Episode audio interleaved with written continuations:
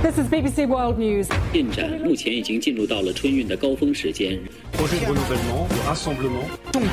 나라방 뉴스 살펴보겠습니다. 전주현 외신캐스터 나와 계세요. 어서 오세요. 네, 안녕하세요. 네, 엘리자베스 2세 영국 여왕의 국장에 세계 주요 국가의 정상과 또 주요 인물 2천여 명이 참석할 것으로 좀 알려져 있는데요. 부고장을 받지 못한 지도자들이 있다고요. 그렇습니다. 영국 정부가 장례식 초청 명단에서 3개국과 국가 원수를 제외한 것으로 전해졌는데요. 푸틴 러시아 대통령이 포함이 됐고요. 루카셴코 벨라루스 대통령, 그리고 미얀마의 군부 지도자인 hlraing 미얀마군 총사령관, 이렇게 3명입니다. 영국 정부가 이들이 장례식에 참석하는 걸 막기 위해서 일부러 부고장을 보내지 않은 것으로 알려졌는데요. 푸틴 러시아 대통령은 우크라이나를 명분 없이 침공해서 전쟁을 벌였고요. 벨라루스는 이런 러시아에 적극 동조했다라는 게 이유가 됐습니다. 그리고 군사 쿠데타로 국가를 철권 통치 중인 미얀마 지도자들도 소수민족인 로힝야족을 탄압했다는 이유로 초청을 받지 못한 것으로 알려졌다라고 외신들이 보도를 했습니다. 지금 영국하고 이들 세 나라 외교 관계가 원만하지 않은 상황인데요. 특히 러시아와의 관계는 러시아의 우크라이나 침공 이후에 굉장히 악화된 상황이고요. 찰스 3세도 앞서서 지난 3월에 러시아의 행동을 잔혹한 침공이다, 이렇게 비판한 적이 있습니다. 네. 또 미얀마도 작년 2월에 군부가 쿠데타로 집권을 한 뒤에 영국과의 관계가 사실상 단절된 상황이고요. 이 엘리자베스 2세 여왕의 장례식은 현지 시각으로 19일에 열립니다. 바이든 미국 대통령, 윤석열 대통령을 비롯한 한 500여 명의 외국 고위 인사들이 참석할 전망인데요. 장례식이 치러지는 런던의 웨스트민스터 사원의 수용 인원이 2,200명입니다. 그래서 각국의 참석자가 2명으로 제한이 됐어요. 그래서 일본은 나루히토 일왕과 마사코 왕비가 참석을 하기로 결정이 됐습니다. 그래서 기시다 총리는 가지 않기로 했고요. 영국 정부가 북한도 초청을 했는데 초청 대상은 대사급이 될 것이다 라고 영국 외교부가 밝혔습니다. 네. 러시아가 또 2014년부터 최근까지 20여 개 국가의 정당과 정치인들에게 최소 3억 달러, 우리 돈으로 하면 4천억 원이 넘는 돈을 후원했다, 이런 주장이 제기됐습니다. 네, 미국 국무부가 러시아가 2014년 이후에 20여 개 국가에서 치러진 선거에 개입을 하기 위해서 3억 달러에 달하는 비자금을 살포했다라고 폭로를 했는데요. 이 비자금은 러시아의 정치 컨설팅 회사와 연구소, 국영기업 등을 통해 일단 세탁이 된 뒤에 현금이나 암호화폐 같은 형태로 제공해서 출처를 숨겼다라고 설명을 해놨습니다.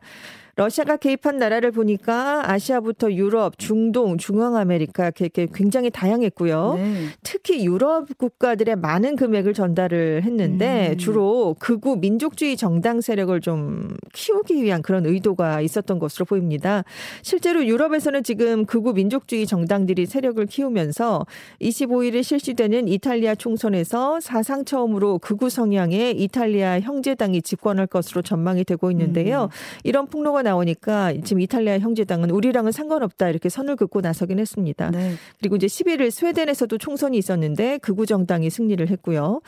지금 반이민 정책과 자민족 중심주의를 내세우는 유럽 극우 민족주의 정당들이 그동안 대체로 러시아의 호의적인 입장을 보이고 있기 때문에 지금 미국의 이런 발표가 좀 심상치 않게 들리고 있긴 합니다.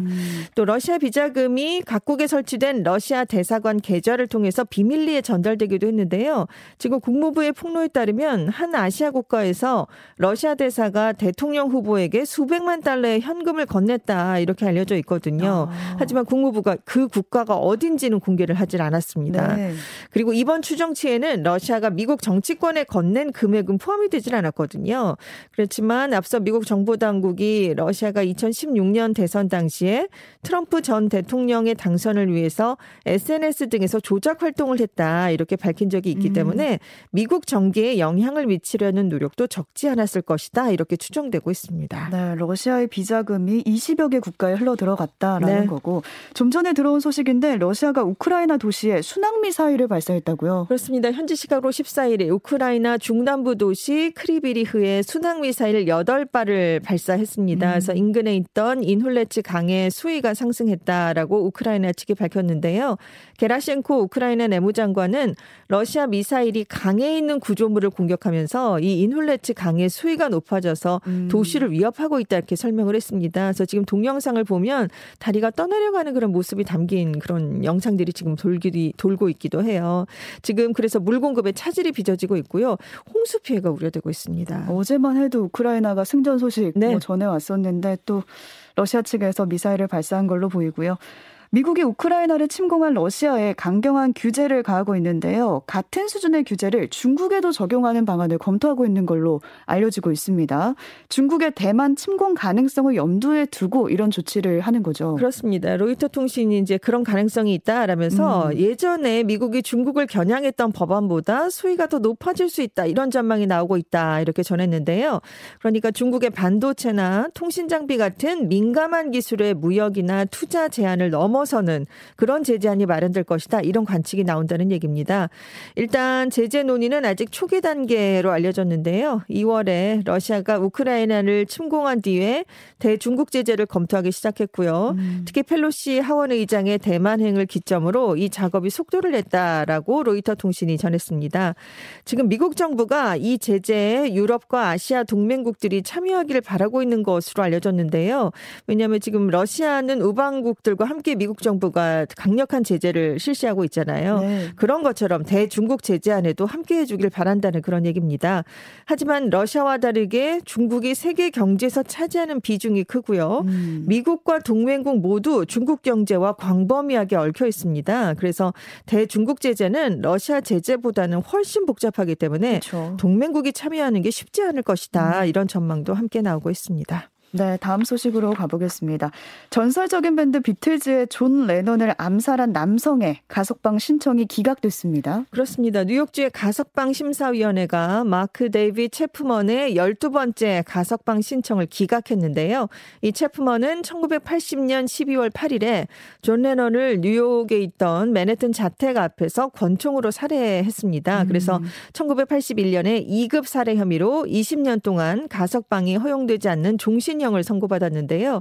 체프먼은 가석방 신청이 가능해진 2000년부터 지금 2년마다 가석방을 신청하고 있지만 이게 계속 불어대고 있는 상황입니다.